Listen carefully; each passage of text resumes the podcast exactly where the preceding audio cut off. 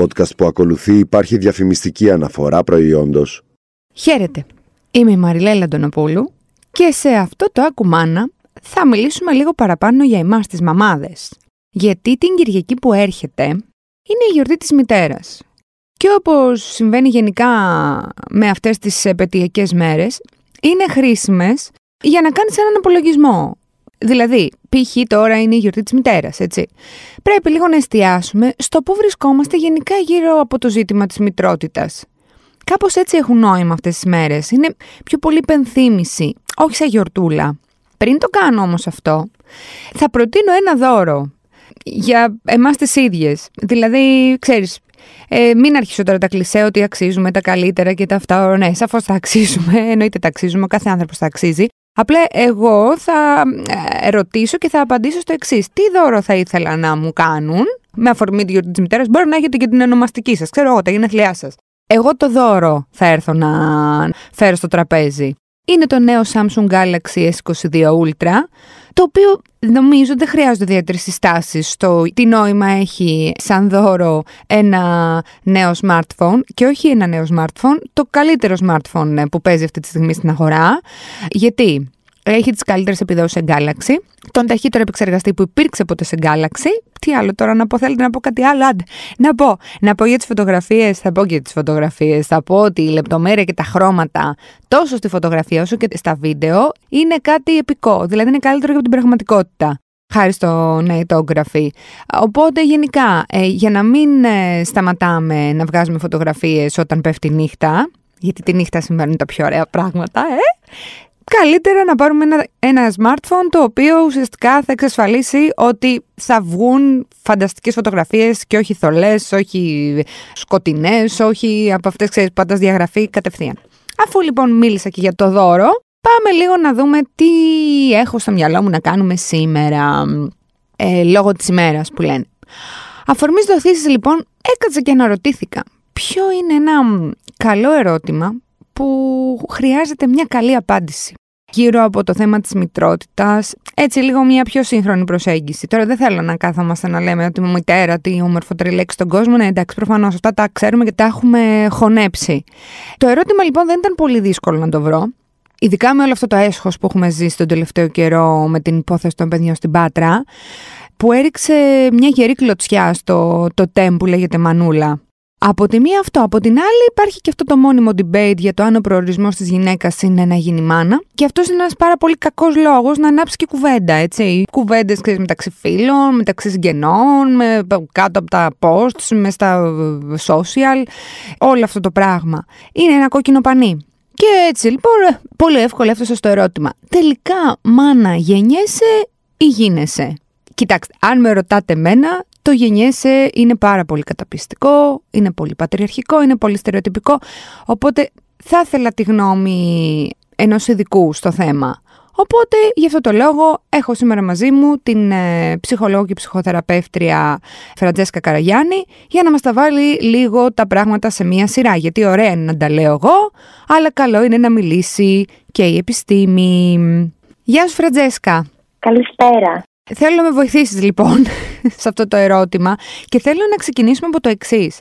Πώς τοποθετείται η ψυχολογία απέναντι σε αυτή την ε, άποψη, θεωρία, δεν ξέρω εγώ πώς θα το πω, ότι οι γυναίκες γεννιούνται για να γίνουν μητέρες; Νομίζω ότι αυτό είναι μια πολύ πατριαρχική άποψη. Η Α, οποία... Ωραία, χαίρομαι, συμφωνούμε. ωραία. Ναι, η οποία το θετικό είναι ότι ψυχοραγεί όσο περνούν τα χρόνια που ήθελε να συρρυκνώσει το είναι της γυναίκας σε αυτό της μητέρας. Δηλαδή η μορφή της μητέρας μπορούσε να την κάνει και να την επικυρώσει κοινωνικά κυρίως μόνο μέσα από την αναπαραγωγή, από το κομμάτι της αναπαραγωγής. Οπότε έχοντας αυτό το στερεότυπο και μεγαλώνοντας τα κορίτσια από μικρή ηλικία με το κομμάτι της μητροτητας νομίζω ότι αβίαστα και άθελά τους κατευθύνονταν και εκείνες χωρίς να συνειδητοποιούν τι κάνουν προς αυτή την κατεύθυνση. Μάλιστα. Ωραία. Ναι. Ε, άρα λοιπόν έχουμε απαντήσει λίγο στο τελικά μάνα γεννιέσαι ή γίνεσαι. Δεν γεννιέσαι σε κάθε περίπτωση αυτό. Δηλαδή πρέπει να φύγουμε από αυτό το πράγμα για να είμαστε κι εμείς πιο ευτυχισμένες και γενικά να είναι όλοι καλύτερα. Ποια είναι λοιπόν η ψυχολογία μιας μητέρας που έκανε παιδί επειδή έπρεπε και όχι επειδή το θέλησε; Νομίζω ότι εκεί χρειάζεται λίγο να γυρίσουμε πίσω και να δούμε αυτή η γυναίκα πώς είχε μεγαλώσει. Γιατί καλώς ή κακώς τα παιδικά μας βιώματα και η στάση της δικής μας μητέρας μας επηρεάζει και στο εδώ και τώρα της ζωής μας το αν θα γίνουμε μάμα, αν το κάνουμε από επιθυμία, εάν το κάνουμε από αποδοχή. Γιατί είναι αυτό που λέμε ότι το να γεννήσεις ένα παιδί μπορεί να είναι και εγωιστικό, αλλά το να μεγαλώσεις είναι σίγουρα αλτρουιστικό. Οπότε πολλές φορές αυτό που πρέπει να θέσουμε ως ερώτημα πρωτού καν δούμε στη διαδικασία να φέρουμε στον κόσμο ένα παιδί είναι ότι θέλω ένα παιδί για ποιο λόγο. Αν δεν μπορούσα να κάνω θα ήθελα να υιοθετήσω ένα παιδί. Δηλαδή λίγο να μπούμε ε, πιο συναισθητικά και ουσιαστικά στην έννοια του παιδιού και της μητρότητας. Γιατί η μητρότητα δεν είναι μόνο οι εννέα μήνες που κυοφορείς ένα παιδί. Είναι μια ζωή. Και είναι κυρίως αυτό. Είναι κυρίως αυτό. ναι, ναι, ναι. Σαφώς. Είναι αυτό το γνωστό που λέμε ότι δεν έχει να κάνει με το αν το φέρνεις στον κόσμο. Έτσι κι αλλιώς, εντάξει, πλέον υπάρχει και το ζήτημα της παρένθετης. Δηλαδή, και με τόσες περιπτώσεις ε, γυναικών που ενδεχομένως δεν μπορούν ή ακόμα και δεν θέλουν να περάσουν αυτή τη διαδικασία, αλλά θέλουν να γίνουν μαμάδες, δηλαδή θέλουν να αποκτήσουν παιδί με, με οποιονδήποτε τρόπο, σίγουρα το να το μεγαλώνεις είναι το ζήτημα. Οπότε είναι πάρα πολύ ωραίο αυτό που λες, το να βάλουμε τον εαυτό μας και να του κάνουμε την ερώτηση, αλλά να πάρουμε και μια ειλικρινή απάντηση, έτσι, αυτό. Μα γι' αυτό είπα ότι είναι ένας εσωτερικός Δεν χρειάζεται να το ανακοινώσουμε, γιατί πολλές φορές όλη η ψυχοσύνδεσή μας δεν έχει μόνο θετικές σκέψεις, αλλά είναι σημαντικό να είμαστε ειλικρινείς απέναντι στην ίδια μας τον εαυτό. Ακόμα και το ότι αν δεν νιώθω έτοιμη να γίνω μητέρα, ε, δεν σημαίνει ότι πρέπει να γίνω. Το θετικό είναι ότι μπορούμε πλέον να τεκνοποιήσουμε και σε μεγαλύτερη Αλλά νομίζω ότι πρέπει να, να, να συνειδητοποιήσουμε ότι η σεξουαλικότητα και η τεκνοποίηση δεν είναι πλέον αυτή η αδιάρρηκτη σχέση που είχαν μεταξύ τους. Δηλαδή, έχω σεξουαλική ζωή μόνο για να τεκνοποιήσω. Δηλαδή, έχουμε φύγει ευτυχώς πολύ μακριά από αυτή την άποψη. Άρα, οφείλουμε να συμφιλειωθούμε με όλο αυτό το κομμάτι. Ναι, γιατί ήταν πρωτόγονη και αυτή η πεποίθηση ήταν πρωτόγονη. Δεν... Ήταν κυριολεκτικά πρωτόγονη. Όχι, δεν το λέμε έτσι τώρα για να το πούμε ότι είναι παλιά κτλ ήταν ε, στο πολύ μακρινό παρελθόν. Εντάξει, εξακολουθεί να υπάρχει, το να μην ε, κρυβόμαστε και πίσω από το δάχτυλό μας. Μα βέβαια εξακολουθεί να υπάρχει και γι' αυτό και μέσα από όλες αυτές τις ενημερωτικές ε, μπορούμε να απενοχοποιήσουμε κάποιες σκέψεις μας. Αυτό είναι το θετικό πλέον, ότι υπάρχει πρόσβαση στην ενημέρωση με αποτέλεσμα ε, να φύγουμε από αυτά τα στερεότυπα τα οποία μας βασάνιζαν και μας καθήλωναν σε καταστάσεις. Επίσης να πούμε και το άλλο που θεωρώ ότι είναι αρκετά σημαντικό. Το αντίστροφο. Δηλαδή, μην πάμε στη, στην άλλη άκρη, γιατί υπάρχει και το άλλο άκρο. Το να λέει δηλαδή μια γυναίκα πολύ σύγχρονη ότι εγώ θέλω να κάνω, θέλω να γίνω μαμά, θέλω να κάνω παιδί, θέλω κτλ. Και αυτό Ξέρεις, από τη στιγμή που θέλουμε να προωθήσουμε την άλλη πλευρά, η οποία είναι ουσιαστικά και η πιο, είναι η πιο ταμπού πλευρά, μην χάσουμε και την ισορροπία και πάμε και από την άλλη πλευρά ότι... Γιατί στο λέω, γιατί θεωρώ ότι υπάρχει μια πάρα πολύ μικρή προκατάληψη απέναντι στις ε, γυναίκες που δηλώνουν ρητά ότι εγώ θέλω να γίνω μαμά. Ξέρεις, είναι αυτό το πλαίσιο ρε παιδί μου του θέλει να γίνει μανούλα κτλ. Αυτό που θέλω να πω είναι ότι καλό είναι να ισορροπήσουμε αυτό. Να κάνει ο καθένας ό,τι θέλει. Ακριβώς. Και το σημαντικότερο είναι να είναι μια συνειδητή Γιατί η επιλογή της μητρότητας γίνεται κάθε μέρα. Δηλαδή, κάθε μέρα μια μητέρα επιλέγει να είναι μητέρα έναντι άλλων καταστάσεων. Και αυτό που ίσως χρειάζεται να τονιστεί είναι ότι η, μια μητέρα σίγουρα τον πρώτο χρόνο χάνει όλο της το κομμάτι. Δηλαδή, το δικό της εννοώ κομμάτι, γιατί ε, φέρνει στον κόσμο ένα παιδί το οποίο εξαρτάται αποκλειστικά από την ίδια. Άρα, μετά τον πρώτο χρόνο που υπάρχει ε, μητέρα, ουσιαστικά η γυναίκα, να το πω διαφορετικά, μπαίνει σε δεύτερη μοίρα, γιατί προέχει πολύ έντονα η μητροτητα μετά οι ισορροπίες σιγά σιγά ξαναέρχονται και ξαναβρίσκονται και θέλουμε να βρεθούν ξανά. Δηλαδή, το ότι κάποια γίνεται μητέρα δεν σημαίνει ότι θα πρέπει να ξεχάσει τους άλλους ρόλους που έχει στη ζωή της. Απλά τον πρώτο χρόνο να θυσιάσει τα άλλα της κομμάτια, αλλά όχι για πάντα. Ναι, και ναι, δεν ναι. είναι και υγιές αυτό. Α, καθόλου. Και ούτε απέναντι, ούτε στο τι βλέπει το παιδί είναι. Δηλαδή, ούτε, το παιδί, ούτε στο παιδί κάνει καλό να βλέπει έναν γονιό, μια μαμά ή ένα μπαμπά που να μην κάνει τίποτα άλλο και όλη του η ζωή να περιστρέφεται τόσο αιμονικά γύρω από το, από το ίδιο, από εκείνο. Πόσο τώρα εξαρτάται η τοποθέτηση μιας γυναίκας απέναντι στη μητρότητα και άρα στην επιλογή της να γίνει μαμά από τον τρόπο που έχει μεγαλώσει; Επηρεάζονται πάρα πολύ. Και γι' αυτό και χρειάζεται mm-hmm. συναισθηματική οριμότητα και ισορροπία προκειμένου μια γυναίκα να γίνει μητέρα. Γιατί όσο και να έχει διαβάσει, όσο και να εντοεπιθυμεί, να πούμε ότι αυτό είναι κάτι καινούριο, είναι κάτι άγνωστο και καμία μητρότητα δεν μοιάζει με κάποια άλλη. Είναι αυτό το μοναδικό που λέμε. Ακόμα και αν μια γυναίκα μείνει έγκυος δεύτερη φορά, θα διαχειριστεί και θα βιώσει την μητρότητα με άλλον Άρα δεν υπάρχει αυτό που λέμε μία συνταγή. Αυτό που χρειάζεται είναι σίγουρα συναισθηματική οριμότητα και να έχει απαντήσει στο γιατί θέλω να γίνω μαμά και πόσο μπορώ να περιορίσω τα θέλω μου για το πρώτο διάστημα προκειμένου να φέρω στον κόσμο μια, μια ζωή.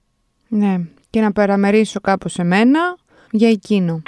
Ναι, γιατί πραγματικά δεν, δεν είσαι ποτέ έτοιμος. Δηλαδή, μια, και αυτό είναι σημαντικό να το ακούσουν οι γυναίκες. Δεν νιώθεις ποτέ έτοιμη ότι τώρα είμαι έτοιμη να γίνω μαμά. Ε, γιατί έτοιμη γίνεσαι μόνο όταν πραγματικά είσαι μαμά. ναι. Που αναγκάζεσαι να το ζήσεις και όντως να διαφοροποιήσεις πράγματα.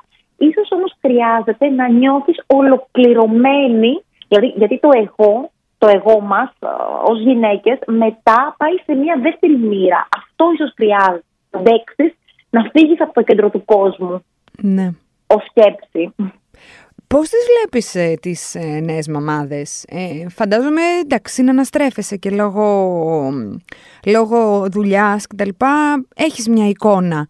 Πώς τις βλέπεις τις νέες μαμάδες σχέση με τις μαμάδες του παρελθόντος; Ε, είναι σίγουρα διαφορετικές. Ε, σίγουρα νομίζω ότι παλαιότερα οι μαμάδες ε, έμεναν μόνο το ένστικτο και στην αγάπη που κουβαλούσαν και θεωρούσαν ότι αυτό και μόνο φτάνει για να μεγαλώσουν ένα Νομίζω ότι αυτό που είναι πολύ ευχάριστο είναι ότι οι νέες μαμάδες δεν αφήνουν μόνο το ένστικτο και την αγάπη, αλλά να ζητούν πάρα πολύ την ενημέρωση, την πληροφόρηση, διαβάζουν, θέλουν να μάθουν. Καθώς επίσης βλέπω ότι έχει ανέβει τη ηλικιακά, ε, δηλαδή πλέον γίνονται πιο μεγάλες οι γυναίκες μαμάδες συγκριτικά με παλαιότερα. Και αυτό είναι λίγο πιο συνειδητό το κομμάτι τους. Ναι, υπάρχει μια οριμότητα ενδεχομένως παραπάνω, έτσι. Είναι αυτό το πράγμα, το είναι πιο πολύ επιλογή, δεν είναι καθήκον ή ξέρεις μονόδρομος ότι θα γίνει. Οπότε αυτό το πράγμα εντάξει προφανώς σε πάει και σε έναν άλλο, σε προς μια άλλη κατεύθυνση. Και έτσι κι αλλιώς και τώρα τελευταία πέρασε ουσιαστικά, δεν ξέρω αν μπορώ να το πω νομοσχέδιο, υποτίθεται ότι πλέον οι γυναίκες μπορούν να υποβάλουν τον εαυτό τους και σε εξωσωματική και τα λοιπά ε, μέχρι νομίζω τα 54, κάτι τέτοιο, δηλαδή ναι, ναι, ναι, αυξήθηκε και το, το όριο ε, για τις γυναίκες. Ναι, το οποίο εντάξει, αυτό δείχνει κάτι, έτσι. Δείχνει ότι ουσιαστικά η κατάσταση σπρώχνει τον κανόνα εκεί που, εκεί που πρέπει, εκεί που υπάρχει ανάγκη, στην αλλαγή. Ακριβώς. Και ίσω ε, να πούμε βέβαια ότι και η μητρότητα είναι και λίγο μια διαμάχη, άμα θέλουμε, μεταξύ συναισθήματος και λογικής. Γιατί πολλές ε, η λογική σου μπορεί να λέει ότι θα είμαι έτσι και το συνέστημά σου να μην σε αφήνει. Δηλαδή, πολλές φορές ε, οι γυναίκες παθαίνουν επιλογή για κατάθλιψη μετά τη γέννηση ενός παιδιού και το φέρουν πολύ βαρέως και νιώθουν πάρα πολύ ενοχή για αυτό το κομμάτι. Και είναι σημαντικό να πούμε ότι η μητρότητα είναι πολυπλοκή, είναι δύσκολη, είναι απρόσμενη και διαφορετική για κάθε γυναίκα. Ναι, άρα ε, γι' αυτό ξαναλέω ότι όσο πιο ολοκληρωμένη με τον ίδιο τον εαυτό νιώθει μια γυναίκα, τόσο πιο απαλλαγμένη είναι και από τους φόβους για να μπορέσει να γίνει μαμά. Γιατί νομίζω ότι αυτό έτσι που φέρουν και πολλές γυναίκες είναι ένας φόβος. Θα τα καταφέρω, θα είμαι καλή μαμά, ε, θα μπορέσω να ανταπεξέλθω.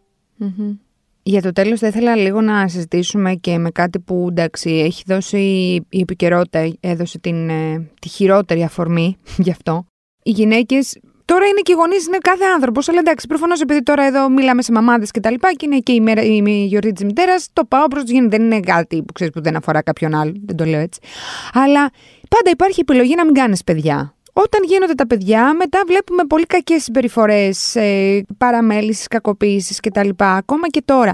Φαντάζομαι ότι όλο αυτό είναι μέσα σε ένα φάσμα ε, ανθρώπων με διαταραχές, έτσι. Είναι, είναι ψυχικές διαταραχές αυτό το πράγμα. Δεν εξηγείται κάπως αλλιώς. Όλο αυτό το που συμβαίνει. Σίγουρα. Ε, μιλάμε για γυναίκες οι οποίες ήταν είτε στερημένες οι ίδιες από μητρική φροντίδα, ε, είτε γυναίκες πιο σπάνιο βέβαια που μπορεί να έχουν λάβει υπερβολική φροντίδα. Α, μάλιστα. Που ναι, αυτό το υπερβολικό που λέμε, το ότι δεν ήξεραν ποτέ τι θέλουν και τι δεν θέλουν, τα είχαν όλα έτοιμα, τα είχαν όλα υπερπλούσια, ακόμα και αυτό μπορεί να οδηγήσει σε μια στερητική και κακοποιητική ε, ίδια, δηλαδή να γίνει ως μητερα αν έχει μεγαλώσει με αυτόν τον τροπο Άρα λοιπόν πέρα από το κομμάτι της διαταραχής έχει να κάνει λίγο και με τον τρόπο που έχει μεγαλώσει αυτή η γυναίκα, η ίδια δηλαδή ως παιδί.